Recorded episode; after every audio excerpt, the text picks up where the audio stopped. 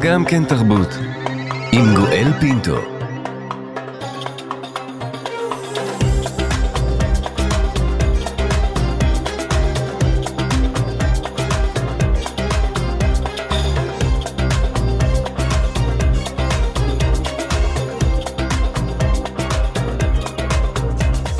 שלום שלום לכולכם, תודה שהצטרפתם אלינו לגם כן תרבות, מגזין התרבות של ישראל. בשעה הקרובה נביא לכם ממיטב הראיונות אצלנו באולפן בתקופה האחרונה. עורך המשדר יאיר ברף, עורכת המשנה ענת שרון בלייס, בהפקה מיכל שטורחן. האזנה נעימה. אנחנו כאן. כאן תרבות. אפשר שלא לעמוד נדהמים אל מול הדימויים, דימויי גוף אדם, לא זכר, לא נקבה, נטולי מקום והקשר שהעמיד ציבי גבע מבכירי הציירים הישראלים בתערוכה החדשה שלו, ויש דברים שאני יכול לומר רק בחושך, שמוצגת כעת בגלריית פרטר בתל אביב. באופן טבעי, הזמן הזה שבו אנחנו חיים מכופף את הדימויים הכהים, האפלים, נטולי הפנים, אל הזמן, העצב, האסון שנפל על כולנו, אבל הם לא נוצרו בעת הזו הציורים, ובכל זאת כנראה שרוח נבואית נפלה על האומן. ציבי גבע, שלום. שלום, שלום גואל. איזה שאלה נוראית זה מה שלומך? זה בעיקר שאלה קשה, זה כי, אתה יודע, אני לא יודע מה שלומי. שלומי משתנה כל הזמן, אז אתה יודע. אה, אתה מצליח למצוא מילים בכלל? אני, אני מנסה, אני מנסה בעיקר כשאין לי ברירה ופונים אליי מבחוץ. אה, ביני לבין עצמי, אתה יודע, אני מחפש את הקול שלי בזמן הזה, והתנודתיות היא עצומה, והיא באמת באמת אה, עצומה, יש פער עצום בין אה, השעות שאני נמצא בסטודיו ואני מצליח איכשהו לעבוד לבין שעות שאני בבית, או שאני מול הטלוויזיה, או שאני עם אנשים שחוו דברים ואני פוגש אותם. אז, אז, בוא, אז בוא נחלק את המשפט הזה לכמה חלקים, אם תרשה לי. עצם העובדה שאתה הולך לסטודיו ומצליח לצייר, אני חושב שזה כבר משהו. רבות ורבים מעולם התרבות והאומנות לא, לא מוצאים עצמם בחודשיים האחרונים מצליחים להביא עצמם ליצירה. כן, זה גם מפתיע אותי עצמי. אני, אה, תראה, זה, זה פתרון דחק. אה, הסטודיו הוא, הוא, הוא כמו בית שני, אז הוא, הוא, הוא מקום שנעים לי להיות בו, כן? והוא מקום שטוב לי להיות בו, ואיפה אתה שם את עצמך, איפה אתה שם את הגוף שלך במהלך היום, תחת אה, אירועים כאלה, והעניין הוא שלהיות מחובר לטלוויזיה ולהיות מחובר לסיפורים זה דבר ש... הוא קשה מאין כמותו. ו... אה, אז זה המפלט? זה המקום שאליו אתה בורח? אז זה המפלט וזה ונטילציה מסוימת, וגם העובדה שאני אפילו מצליח לצייר קצת, היא גם מפתיעה גם אותי עצמי. אני אף פעם לא הייתי אומן שמגיב על אירועים באופן ישיר, אני תמיד, אה, התגובה שלי הייתה מושהת, אה, מאוחרת. היא מדברת, היא מחוברת לאנרגיות אחרות, גם במקרה הזה זה, זה הדבר שקרה, אבל, אבל אה, כן, הסטודיו, ה, היכולת להיות במגע עם החומרים שלי אה, היא, היא סוג של באמת איזה, איזה תרפיה, איזה ריפוי אה, פנימי. לפחות לשעות מסוימות, כן. יש בכלל, אני רוצה לשאול אותך עוד, אה, עוד מעט אודות הלחפש את הקול ש, ש, ש, שאמרת קודם, אבל יש בכלל חשיבות לתרבות בתקופה כזאת נוראית שכולנו חווים? אה, שאלה מאוד אה, מורכבת. אני, אני דיברתי על החשיבות הזאת במובן האינדיבידואלי והכמעט תרפויטי, שלי, ביני לבין עצמי, אני גם, ברגע זה אני גם מציג בתערוכות, אז אה, אנשים קצת יוצאים, זאת אומרת, היחס, הפרופורציות בין אה, נורמליות, בין לנסות בכל זאת לנהל חיים נורמליים תחת מלחמה ותחת האימה הזאת שישנה, היא שאלה גדולה. אני חושב שאנחנו צריכים לשאוף איכשהו לנהל סוג של נורמליות. כן, עכשיו, בתוך זה נכנסת תרבות, אה, כמה תרבות ואיך תרבות. התרבות אצלנו, או, או אומנות באופן יותר ספציפי, כן, זה השדה שלי, הוא די מסכן גם בימי שלום.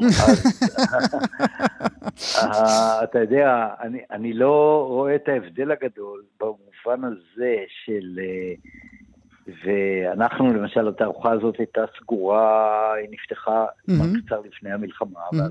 ואז, ואז נסגרה שוב. Mm-hmm.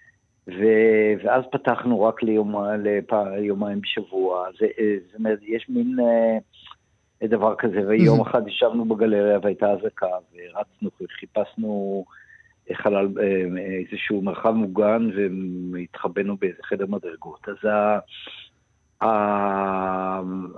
המעבר בין זה לבין זה, היכולת של אנשים... או, או, או המציאות עצמה, אם אתה מרשה לי ציבי, כי אתה אומר לעצמך, גם ככה, אה, גם ככה לא, אה, לא יבואו אה, הכמות שבאו ווי ווי במוזיאון ישראל, או לקוסאמה במוזיאון תל אביב. זה, זה בטוח שלא. אני גם מציג בגלריה קטנה, אינטימית, מאוד טובה, אבל... אה, גלריה שהיא מעצם טבעה אינטימית, וגם, אה, אז ככה שסוג התערוכה היא תערוכה, במקרה הזה, תערוכה קאמרית, אה, היא חלק מפרויקט מאוד מאוד גדול, אבל, אבל אני לא מצפה לקהלים גדולים, למרות שמעניין שדווקא בשבועיים האחרונים באים הרבה מאוד אנשים, יותר mm-hmm. משבאו קודם. Mm-hmm. משהו פה תפס, אולי זה יותר מפה לאוזן אפילו. לא, זה גם צמא, ציבי. אני חושב שאנחנו גם מרגישים את זה אצלנו בתוכנית. זה צמא אמיתי לאיזשהו סוג של אנושיות, לאיזשהו סוג של בקשה מאנשי תרבות שינסחו את הרגע עצמו. נכון, נכון, אני מרגיש את זה. אנחנו גם עושים אירועים בתערוכה, שיחי גלריה, ואנחנו מביאים כמה אנשים שידברו על הדברים. וכל הזמן יש הקשר הזה בין לדבר על הדברים שתלויים על הקיר, שנעשו הרבה זמן לפני המלחמה, לבין אה, מציאות עכשווית ותחושות של אנשים. אנשים גם מביאים את, ה, את עצמם, את ה...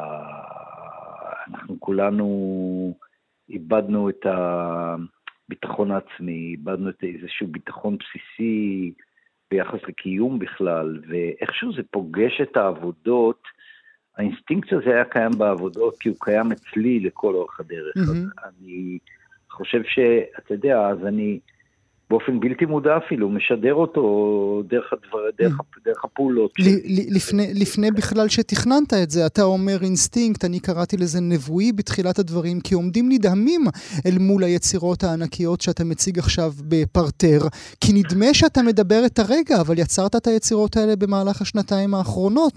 נכון, נכון, אני אגיד לך יותר מזה, אה, אף אחד לא שומע אותנו. אבל אני עובד עכשיו בסטודיו, אני אה, הצלחתי לחזור קצת לציור, ואני חוזר לציורים שהתחלתי אותם לפני כמה שנים, ויוצאים לי ציורים שהם, האקטואליות שלהם היא מצמררת, הם מתייחסים ל, ל, ל, למסיבה בנובה. עכשיו שוב, אני אף פעם לא, מעולם לא, לא הייתה לי תגובה ישירה על משהו, וזה פתאום ציור שהוא עד כדי כך אה, מחובר ומגיב באנרגיות שלו וגם ב, בנראות שלו, בנרטיב שלו, שמבהיל אותי אפילו לחשוף את העבודות האלה. Mm. אני, אני, אני מסתכל על זה ואני אומר, אני לא יכול להוציא את זה החוצה. עכשיו, זה, זה נוגע בחרדות הכי כמוסות והכי... אה, אז, אז כן, יש איזושהי זרימה... מעניינת, תת-קרקעית, mm-hmm. מסתורית, שקורית בין, אה, בין עולם לב... חיצוני וחיים ובין מה, ש... מה שמתרחש. ומה זה לחפש את הקול אודותיו דיברת קודם, אה, ציבי? כל פעם מחדש אתה צריך להמציא את ציבי מחדש? במידה רבה כן. זה... זה איזו משימה שלקחתי על עצמי, שלא כל אומן מחויב אליה או עושה אותה. אה, בעיקר אומנים בני דורי או בגילי. אה, אני כן, אני, אני מחפש את עצמי, ואני, והשאלה המרכזית שלי באמת זה מי אני, איפה אני, אה, מה אני מרגיש, מה... באיזשהו מקום הציור הוא, הוא פרויקציה של עולם פנימי, והשאלה הזאת היא השאלה המרכזית שסביבה אני מסתובב. אז גם הדמויות האלה שפרצו פתאום, הציורים האלה, זו סדרה היום של מעל 40 עבודות, בתערוכה פה בפרטר מוצגות בסך הכל שש, ואנחנו, אגב, הולכים להחליף בעוד שבוע-שבועיים. לחלק ב' של התערוכה. חלק ב' שיהיו עוד עבודות מאותה סדרה, כאילו, אנחנו נרחיב את המבט. אז על כל פנים הדבר הזה, תראה, אני התחלתי את הסדרה הזאת במאי 22, אה, זה לפני הרבה זמן, לפני כשנה וחצי, ומצאתי את החומר, את חומר המצע, את הגומי הזה, השחור, מצאתי בפח אשפה בהתחלה. ופתחתי את זה בסטודיו, ואני התחברתי לזה מיד, כי אני עבדתי בעבר עם צמיגים, פרויקט האחרון היה בביאנלה ב-2015, ואני, זה מיד חיבר אותי מאוד, ואני התחלתי, התנפלתי על זה, והתחלתי לצייר, לא היה לי דימוי בראש, לא היה לי מודל, לא היה לי, לא עבדתי על פי צילום. זה היה איזושהי הוצאה של אה, איזשהו חיפוש פנימי אחרי דמות אדם שאני בעצם אה, בורא אותה, ממציא אותה, עושה אותה תוך כדי תנועה, אה, ללא שום רפרנס חיצוני, ובעצם היום זה, זה הצטבר לכ-40 עבודות שהן שונות, שונות אחת מהשנייה, אבל הן מציגות איזה מגוון שאולי כולו הוא איזה מין סוג של פורטרט של, שלי, של מבט עצמי, mm. מבט פנימה, מבט על בן אדם שיש אה, בו חלקים קרועים ומעוכים ומחוברים, וזה קשור לתהליכים גם, גם אישיים, גם... אה, אה, תהליכים של גוף, אה, זה קשור לעידן של קמילה, של קמילה של הגוף הפרטי? אה, כן, במידה רבה, של, זה, זה, זה באמת עבודות שהן יותר באות מצבו של האדם, יותר להסתכל עליהן במבט אקזיסטנציאלי, לא במבט פוליטי ספציפי של איזה אירוע מסוים. לא. אבל כשאני מתבונן בהם, אני כן. בטוח שציירת אותי, ציבי. כן. אני נורא שמח על מה ש, שככה אתה, אתה אומר בין המילים, אבל uh, עכשיו, עכשיו הם קיבלו עוד מבט, המלחמה הזאת. אתה יודע שכשחיפשנו שם לתערוכה, בין היתר הגענו כבר לשם שכמעט לקחנו את זה, שזה הגופים. Mm. ואפילו דובר על גופות, על בודי. Mm. ואני אמרתי שהשם הזה מבהיל אותי, ואני לא רוצה, זה לא, לא הרגיש לי טוב, ואז מצאתי את השורה הזאת מאושן וונג. אה, רק נזכיר למאזינות המאזינים, משורר אמריקני וייטנאמי בן למשפחת פליטים, שהוא הסופ דה ז'ור של עולם השירה האמריקני בשנים האחרונות, הוא הדבר. כן, משורר נפלא, שהספר הספר שלו שיצא תורגם בידי שירה סתיו, שעשתה עבודה, עבודת תרגום אה, מדהימה, ואני קורא הרבה שירה, ואני ראיתי את, הש... את השורה הזאת, ואתה יודע, שלפתי אותה מתוך הדבר הזה. היא לא מדברת אפילו ישירות על העבודות, היא אולי מהדהדת את העבודות באיזה אופן. היא יותר מדברת עליי. Mm-hmm. יש, יש דברים שאני ש... יכול לומר רק בחושך. שאני יכול לומר רק בחושך. אני, אני עם התערוכה הזאת מרגיש מאוד חשוף, משום מה, יותר משאי פעם במהלך הקריירה שלי. אני אף פעם לא הרגשתי כל כך... אה, חשוף אה, באיזשהו מובן, ומצד שני עם איזו אמת פנימית שפה פשוט אה. פרצה. אה, אני, אני, חוש, אני חושב, ציבי, אם אתה מרשה לי, שאתה גם בעת הזו, כמו רבות ורבים מאיתנו, לא רק שואל עצמך מה קורה מסביב, אלא גם מה קורה פנימה. אתה שואל אפילו עצמך אה, שאלות ערכיות, מה אני שווה? מאוד, אה, מאוד, ואני תראה, אני קולט את ה... אני תמיד הייתי מחובר לאיזה שדר שהוא שדר, בדרך כלל היה תת-קרקעי, הוא בדרך כלל זה שדר, אנחנו חיים במקום שהוא מסוכן, אנחנו חיים על, על, על שפיץ של הר געש, אה, לא, לא רק עכשיו, אלא תמיד.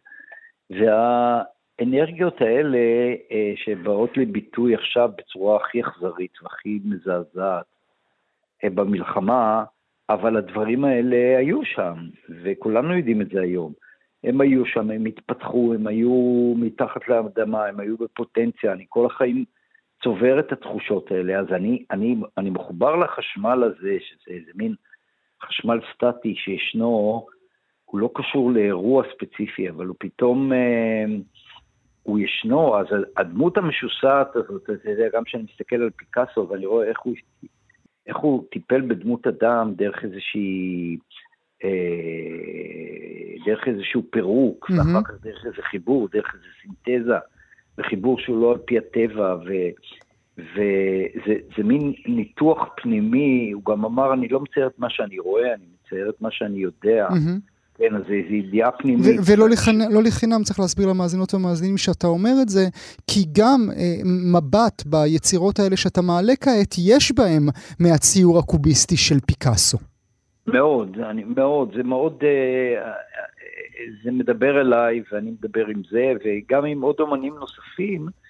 תראה, אני קשור מאוד לאומנות ולאופן שבו אומנים שונים בתקופות שונות אה, ייצגו דמות אדם, כי השאלה היא לא רק, זה דמות אדם, והשאלה היא לא רק אם זה גבר או אישה, אלא השאלה מה הוא עושה בעצם, ומה הפעולה שלו. אז בדומה לפיקאסו, אז יש את דה קונינג, ויש את אה, בזליץ, ויש אומנים אחרים שכל אחד מהם לקח את זה לאיזה מקום אחר, ו... הם, הם, בעצם עסקו באיזה, כדי להבין מה זה הדבר הזה, הלוא הגוף הוא הכלי שלנו לעבודה, הכלי שלנו, הוא הכלי שלנו לפעולה בעולם, אבל כשאנחנו מפנים את המבט לתוך הכלי הזה, ואנחנו אומרים בוא נדבר על זה רגע, בוא נדבר על ה... ואנחנו מפרקים את זה, ואנחנו גם נמצאים בעצמנו במצב mm, מפורק. מפורק לגמרי. ומפורק, כל העידן של הקורונה אותי... אה, טלטל וטלטל את חיי בצורה, בצורה עצומה, mm. אה, בדומה ל, ל, ל, ל, לרבים סביבי ולכולם אולי. אבל, אבל אני חייב לשאול אותך, ציבי, אם הטלטול הזה גם נגע במניפסט הפנימי שיש לכל אחד ואחד מאיתנו, האם זה ערער אצלך אמונות ש-70 שנים היית בטוח שהן חקוקות אצלך בסלע? אה, אתה, אתה מדבר על עידן הקורונה או, או על התקופה... על התקופה, על החודשיים האיומים האחרונים. אה, כן, בהחלט. אה, אני, תראה, אני מרגיש, במידה רבה אני מרגיש יתום היום, יותר מאי פעם, במובן הזה שכאדם שפועל בתוך שדה האומנות הישראלי מעל 40 שנה, ומטפל בעולם מסוים, מבטא אותו, ועוסק בו. אני, אני, היו לי עמדות, אה, אנשים שייכו אותי לאומנות פוליטית, אבל מסוג מסוים. זה גם לא היה נכון עד הסוף, אבל זה נכון באופן חלקי, כי mm-hmm. זה לא רק זה. כן. הייתי אומר שזה לא שזה לא זה, אני ודאי שזה זה, אבל זה עוד כמה דברים.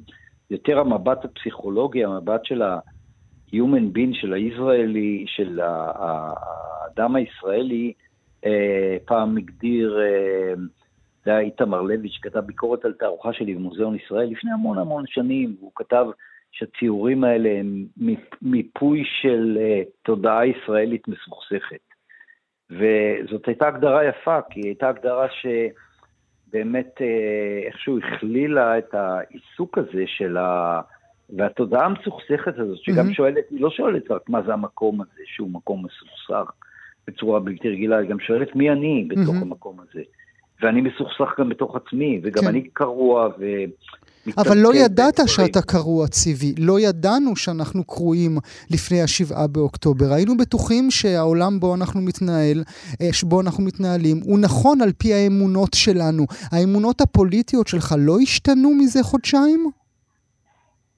האמונות הפוליטיות שלי לא השתנו במיוחד. החוויה שלי, החוויה שלי היא קשה ועצובה מאוד. תראה, אני...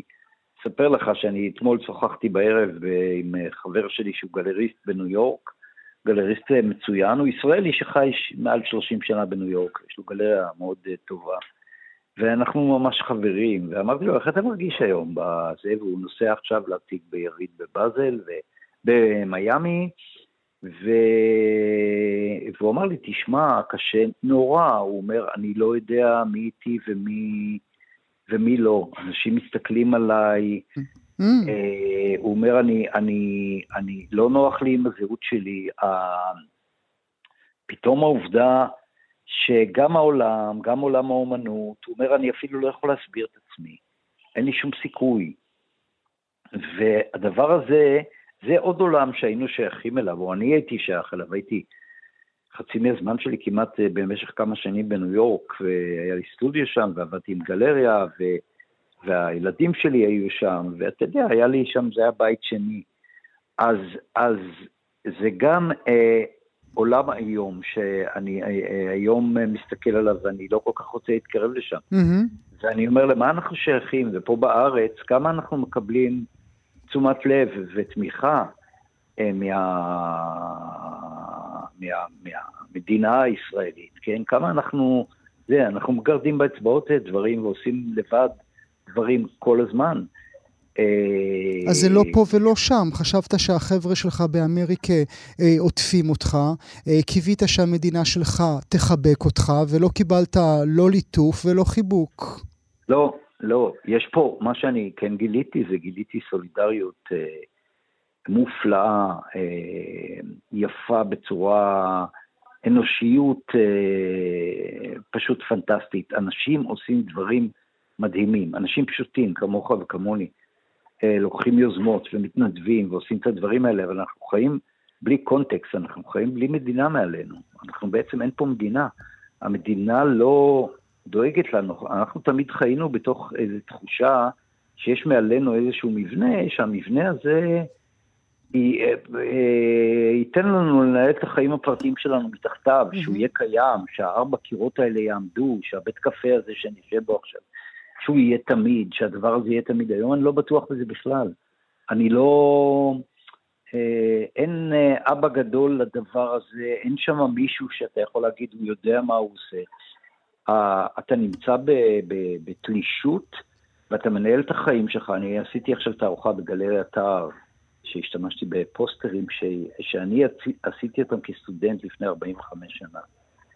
והם, והם, והם, והם שורה של אובייקטים שאני בניתי להגנה עצמית. Hmm. אכן עצמך לבאות, הממשלה מובילה אותנו למצדה שנייה, ומצדה ש, שלך היא חצר ביתך. העניין הזה שהמלחמה מגיעה אליי הביתה.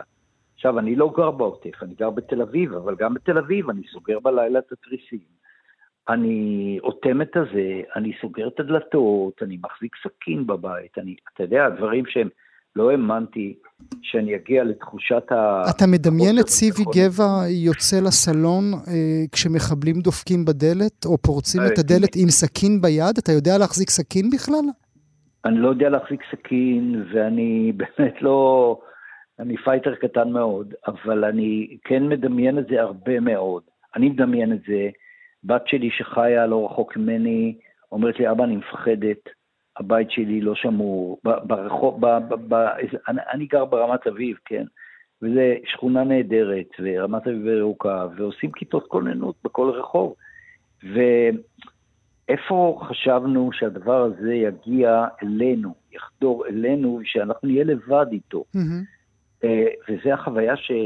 החוויה שעוברים כולם. אז uh, ברור שאנשים שגרו בעוטף עזה, שהם אנשים מופלאים, mm-hmm. מופלאים, אה, הם חוו את זה בצורה הכי קשה. אני פה בקפה שאני יושב עכשיו, אני פגשתי אומן אה, בן בארי, שאני מכיר אותו כבר שנים ואני מאוד אה, תמכתי וגם עזרתי לו בזמנו, ערן כסלו, והוא מספר לי איך הוא עמד בממ"ד והחזיק את, את הידית של הדלת והציל את הבנות ואת, ואת אשתו.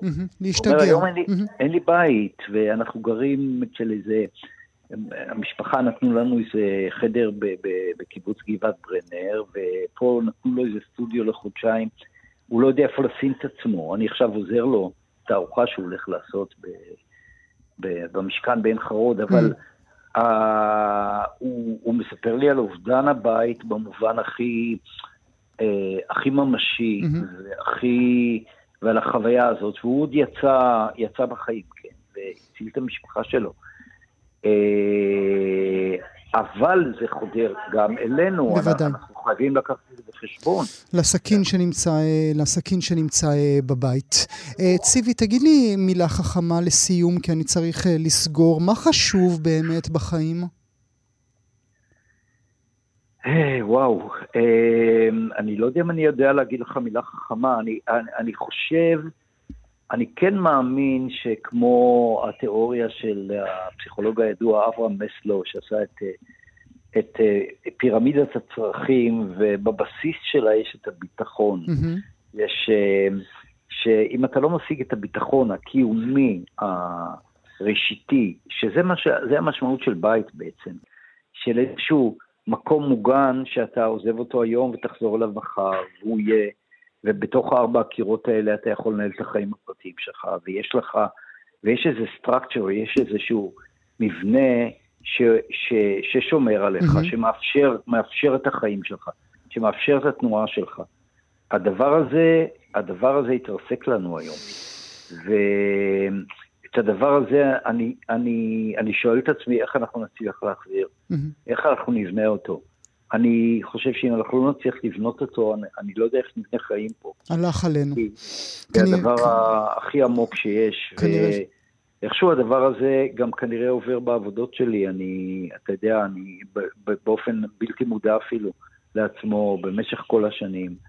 אה, ואני חוויתי חוויות כאלה גם ב-9-11 בניו יורק, שעשיתי שם תערוכה, וראיתי את המטוסים נכנסים בבניינים, וחוויתי את הדבר הזה, ובאיזשהו מקום יש איזושהי מחזוריות של ההתפרקות של המבנה העל הזה, שמאפשר אה, נורמליות, שמאפשר איזושהי שלוות נפש. שהיא מאפשרת גם תרבות. כמובן, בהקשר הזה תרבות. בוודאי. טוב, אנחנו נאמר כן. שוב למאזינות והמאזינים, גלריה פרטר, אה, יש לכם ממש כמה ימים לצפות בחלק הראשון של התערוכה, ויש דברים שאני יכול לומר רק בחושך, עוד רגע גם החלק השני. ציבי גבע, אהבה ממני, תודה שהיית איתי הבוקר. תודה, גואל, המון תודה וחיבוק גדול. אנחנו כאן. כאן תרבות. נדבר אודות תערוכת עדות מקומית שחוגגת את שנתה ה-20, מהותה צילומי עיתונות וצילומים תיעודיים במוזה, מוזיאון ארץ ישראל בתל אביב. כדרכם של דברים, גם בתערוכה הזאת תכנונים עוברים uh, הצידה ומציאות עוברת קדימה. התמת המרכזיות השנה יהיו בתערוכה, מלחמת שבעה באוקטובר כמובן, המאבק על הדמוקרטיה וההסלמה בעימותים בין, בין מתנחלים לפלסטינים, כמו שאמרה כעת רנין בולוס. עוצרת התערוכה התערוכה המרכזית היא מי שצילומי מלחמה לא זרים לה, העיתונאית והצלמת ענת סרגוסטי שנמצאת איתנו. שלום ענת. בוקר טוב גואל. תודה רבה שאת נמצאת איתנו. לצידך צלמת הרחוב אלכס פרפורי שמציגה בתערוכה.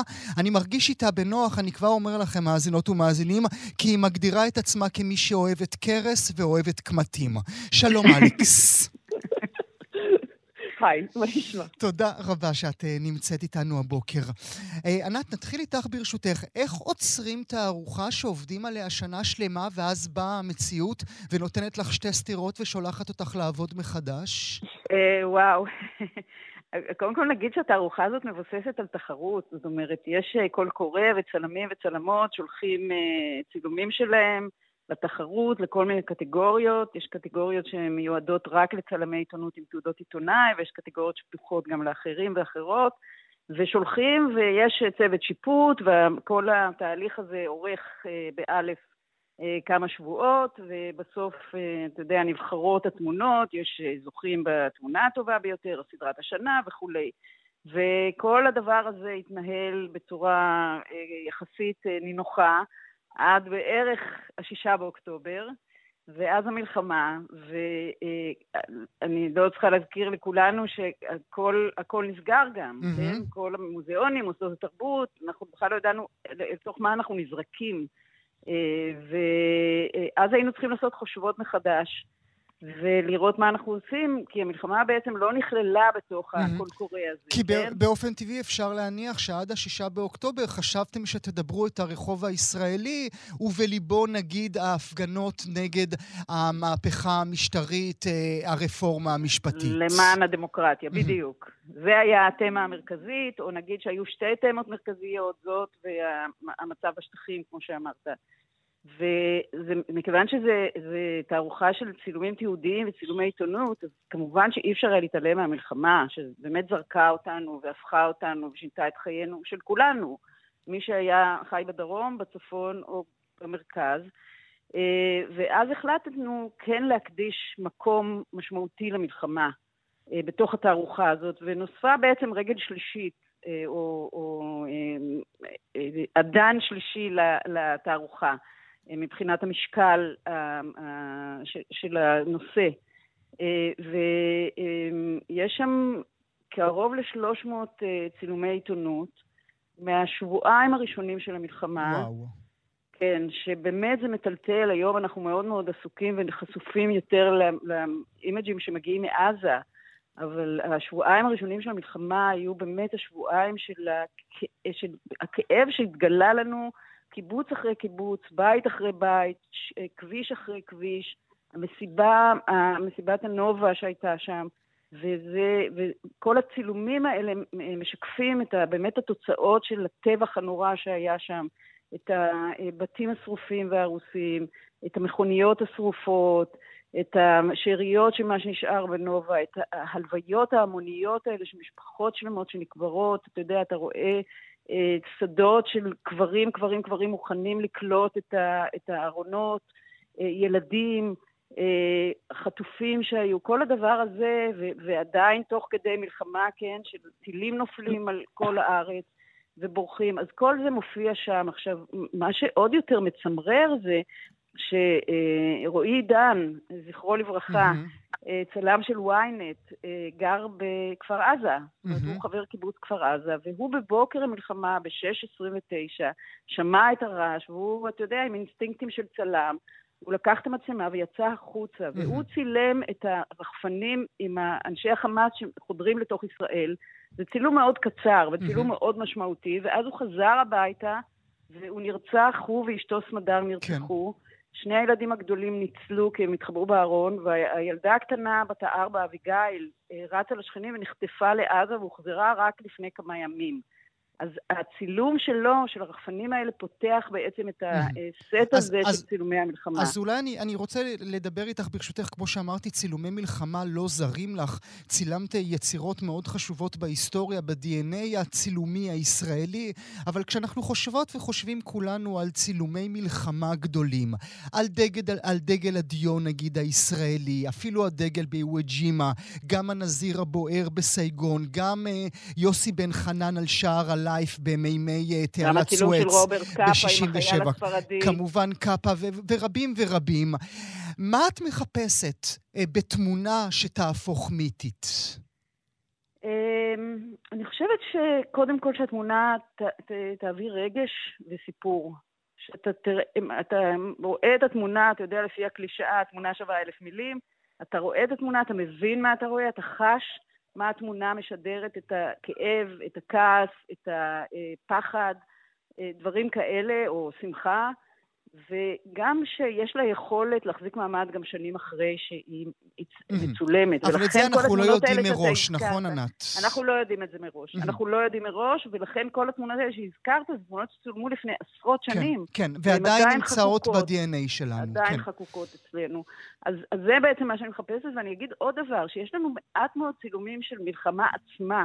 זאת אומרת, של הקרבות שמתנהלים. רוב הצילומים שלנו הם הצילומים של, של תוצאות המלחמה. Mm-hmm. של ההרג וההרס. וה... ומה את אומרת בנקודה הזאת? יש משהו בשקט של התמונות האלה, שאתה רואה תמונות שותקות, בעיקר שזה צילומי סטיל, שאין להם את כל ה... אתה יודע, את הסאונדטרק כן, המלווה כן, של כן. מה שהיה, שיש בהם המון המון עוצמה, ואתה רגע עוצר מול שורה של גופות, או אה, מכוניות קירור שמובילות בדרך כלל גלידות וארטיקים, ועכשיו נאלצו להוביל גופות אה, לזיהוי. ואתה מצטמרר ואתה מבין מה, אתה מבין מה אתה רואה, mm-hmm. ואתה אה, באמת קשה להכיל את, ה, את הדבר הזה. אני רוצה שנעבור אלייך, אה, אלכס, כאמור, אלכס פרפורי, צלמת רחוב, שמציגה בתערוכה המרכזית בעדות אה, מקומית.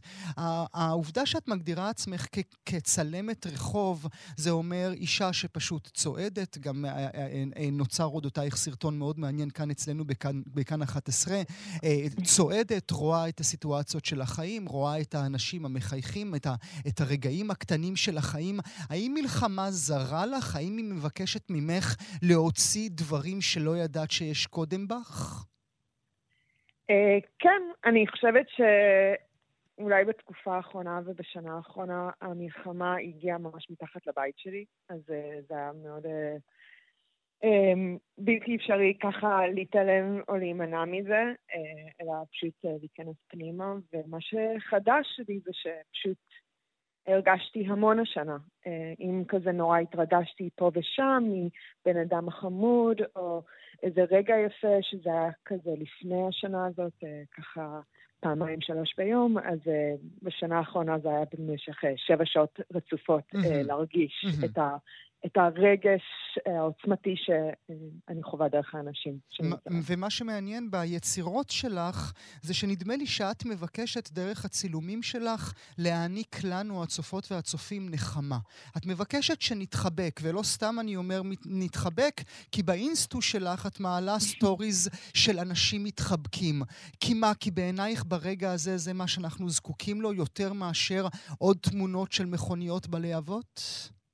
אני חושבת שאני מעלה באמת בעת הרגע שאני, מה חשתי הרגע, וזה היה ממש בתקופה שאנחנו ראינו את אה, כל החטופים חוזרים ומתחבקים עם היקירים שלהם, ואותי זה מאוד אה, ככה אה, נגע כמובן לכולנו, וכזה הרגשתי שאני גם רוצה לחבק, גם רוצה את החיבוק, ומשם כאילו כזה אני פעלתי ואמרתי, אוקיי, אני אאסוף כאן איזה לקט חיבוקים ככה. Mm. אה, להעביר את התחושה הזאת.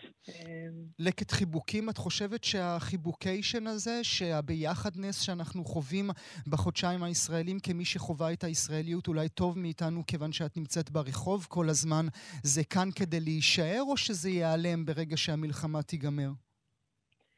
אמ, כן, אני חושבת שזה היה לי מאוד חדש כל העניין הזה של מנצחים יחד, עומדים יחד, אה, זה משהו שכזה, הוא היה לי זר. אמ, מהמחאה עצמה שהרגשתי שרק מנסים לפלג בינינו, אז פתאום היה איזה אמרה כזאת של אה, עומדים ביחד, אבל אה, אני...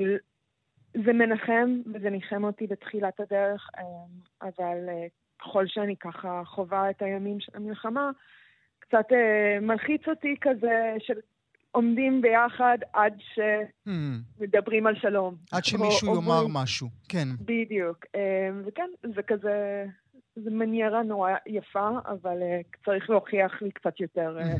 שזה כאן כדי להישאר.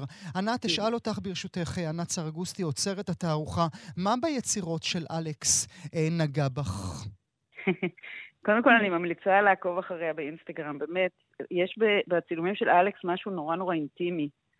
כן? למרות שזה צילומים פומביים, יש משהו גם עם מבט mm. מאוד אה, חם. Mm. נדמה לי שהיא ו... רואה את בני האדם שהיא מצלמת. היא, רואה היא באמת רואה אותם. כן, כן, היא רואה אותם, והרבה פעמים מאוד אוהבת אותם. Mm-hmm. זאת אומרת, העין שלה היא עין טובה. והיא עין אה, אה, מתבוננת, היא גם יש לה באמת יכולת להתבונן ולזהות פרטים נורא נורא קטנים שחולפים על פנינו כשאנחנו הולכים ברחוב, לא שמים לב לזה, והיא פתאום ממקדת את המבט על איזשהו פרט שמצטרף לפרט שהיה לפניו, ופתאום זה מייצר אצלנו איזה רגש מאוד חם ואינטימי. Mm-hmm. ויש מאוד מאוד מיוחד, באמת צילומים מאוד מיוחדים אה, אה, של אלכס. שהיא מביאה אה, עבורנו. אולי עוד שאלה אחת אה, לסיום, אה, ענת, וזה הקורה מעבר לגדר. האם, האם, האם, האם הדברים שקורים גם בעזה אה, מעניינים אותך, בוודאי מבחינה פוליטית, בוודאי מבחינה צילומית?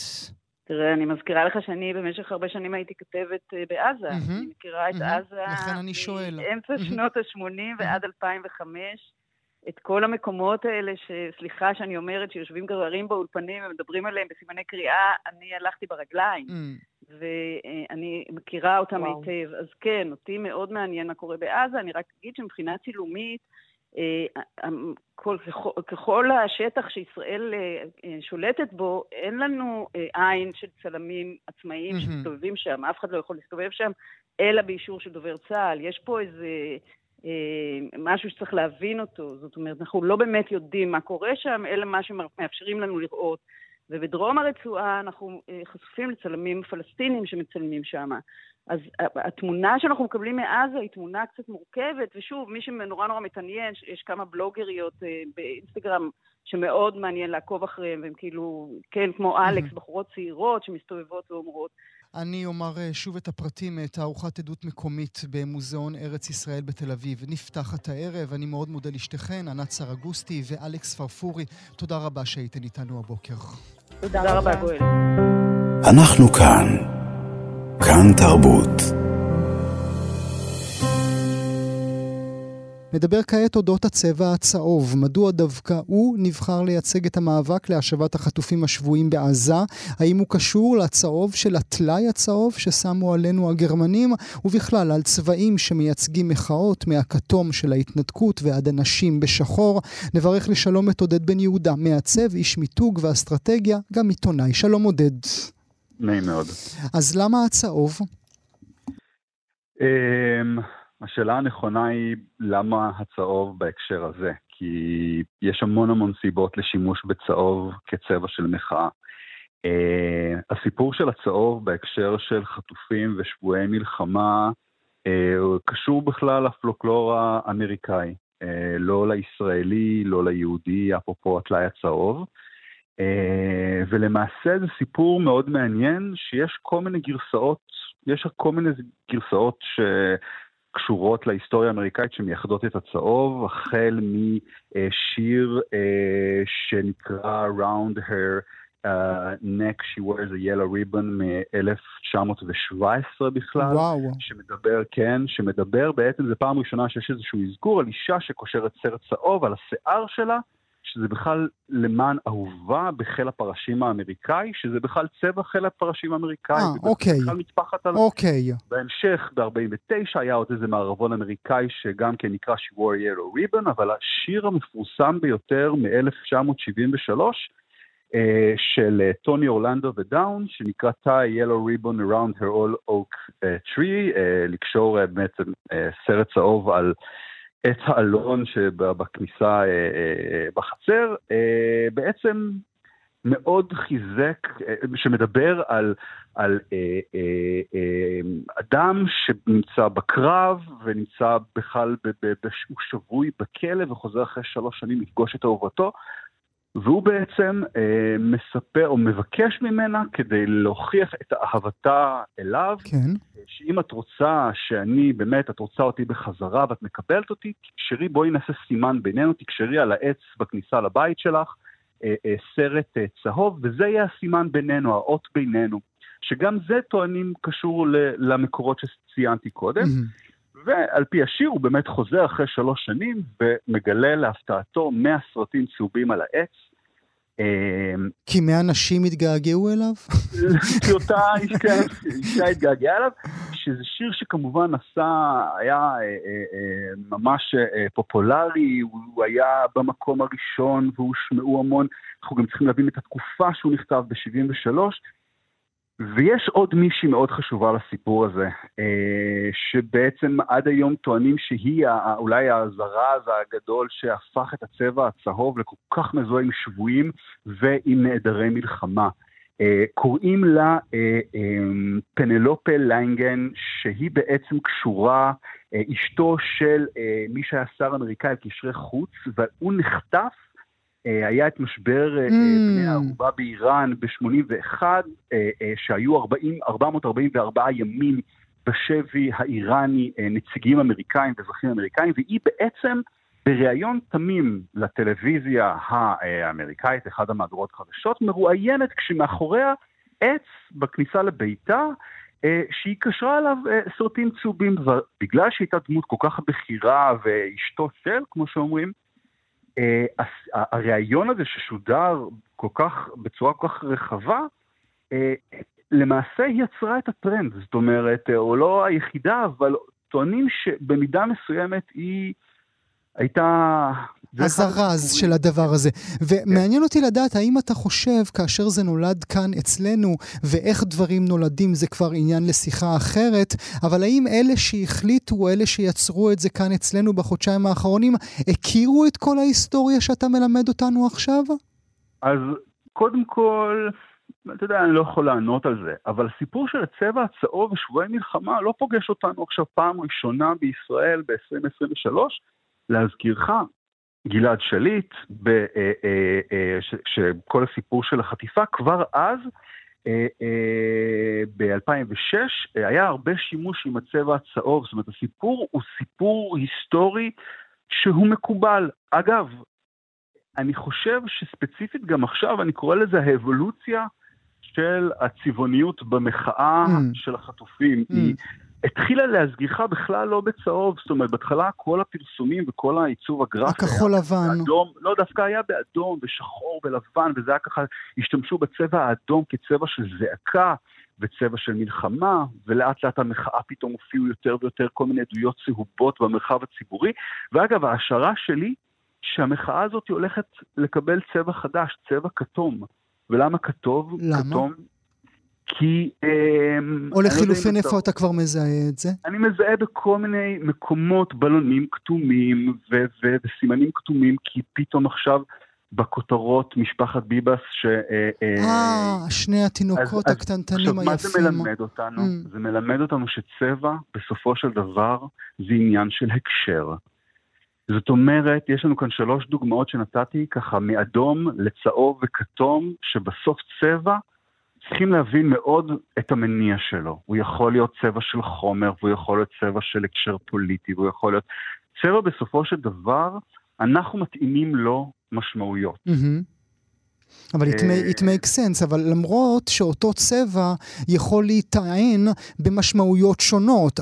הטעינה של הכתום אה, במאבק נגד ההתנתקות הוא לא הטעינה של הכתום בבקשה האוקראינית לחירות. בדיוק. ומה שאתה אומר הוא בדיוק הסיפור. זה, כמו שאמרתי, זה עניין בסוף של הקשר, ואם לא מכירים את ההקשר, אז עלולים לטעות ונגיד לחשוב באמת שהכתום, שהצהוב עכשיו במחאה הצהובה קשור לטלאי הצהוב ואין שום קשר לטלאי mm, הצהוב. Mm, mm. גם הטלאי הצהוב אגב, יש לו הקשר היסטורי. תמיד אני אומר, הנאצים לא המציאו שום דבר, הם אולי שכללו את השיטה, אבל, אבל גם יש עדויות לשימוש בצבע הצהוב בקהילות יהודיות במאה ה-14. זאת אומרת, בסוף אני, אני אוהב להגיד שצבע, הבחירה בצבע היא אמורה להיות בחירה לא תמימה. Mm-hmm. אנחנו חייבים, היא יכולה להיות אסתטית, אבל אנחנו חייבים להבין את ההקשר ולהבין שצבע בסוף הוא כלי מאוד דומיננטי בעולם התקשורת mm. החזותית. אפשר להעביר מסרים דרך צבעים גם בלי מילים. מאוד מאוד ברורים ומאוד מאוד מהירים. אתה יודע למה מתכוונים ברגע שאתה רואה את, ה, את הצבע. אני צריך לסיים לצערי הרב, אבל אני כן רוצה לדבר איתך, כי זה היה יפה נורא בעיניי, אודות הסגול במעמד ההשבעה של ביידן, גם קלינטון, הילרי קלינטון, גם ביידן, ג'יל ביידן, גם אובמה, מישל אובמה, לובשות סגול ואף אחד מאיתנו לא מבין למה. Uh, תשמע, אחת ה... זה באמת סיפור מעניין. Uh, יש אגב המון דוגמאות לשימוש בצבע כדי להעביר מסר. הסברה אומרת, וגם בראיונות שהם אמרו, שזה היה רגע של איזו אחדות עם, וכמובן המפלגה הרפובליקנית והמפלגה הדמוקרטית, אחת uh, ידוע שהצבע שלה הוא כחול, ואחת הצבע שלו אדום, וכשאתה מערבב אדום וכחול, יוצא לך סגול. אגב, גם בישראל טענו שמרב מיכאלי, מפלגת העבודה, ניסתה לעשות איזה מין מהפך סגול שקשור אולי גם כן לאיזה מין אחדות של שני כתבים פוליטיים של, של אה, אדום וכחול. אבל הנה, זו דוגמה שבסוף גם יש הקשרים אחרים לא בהכרח אה, היסטוריים. מרתק. עודד בן יהודה, לעונג רב, תודה שהיית איתי הבוקר. תודה לך.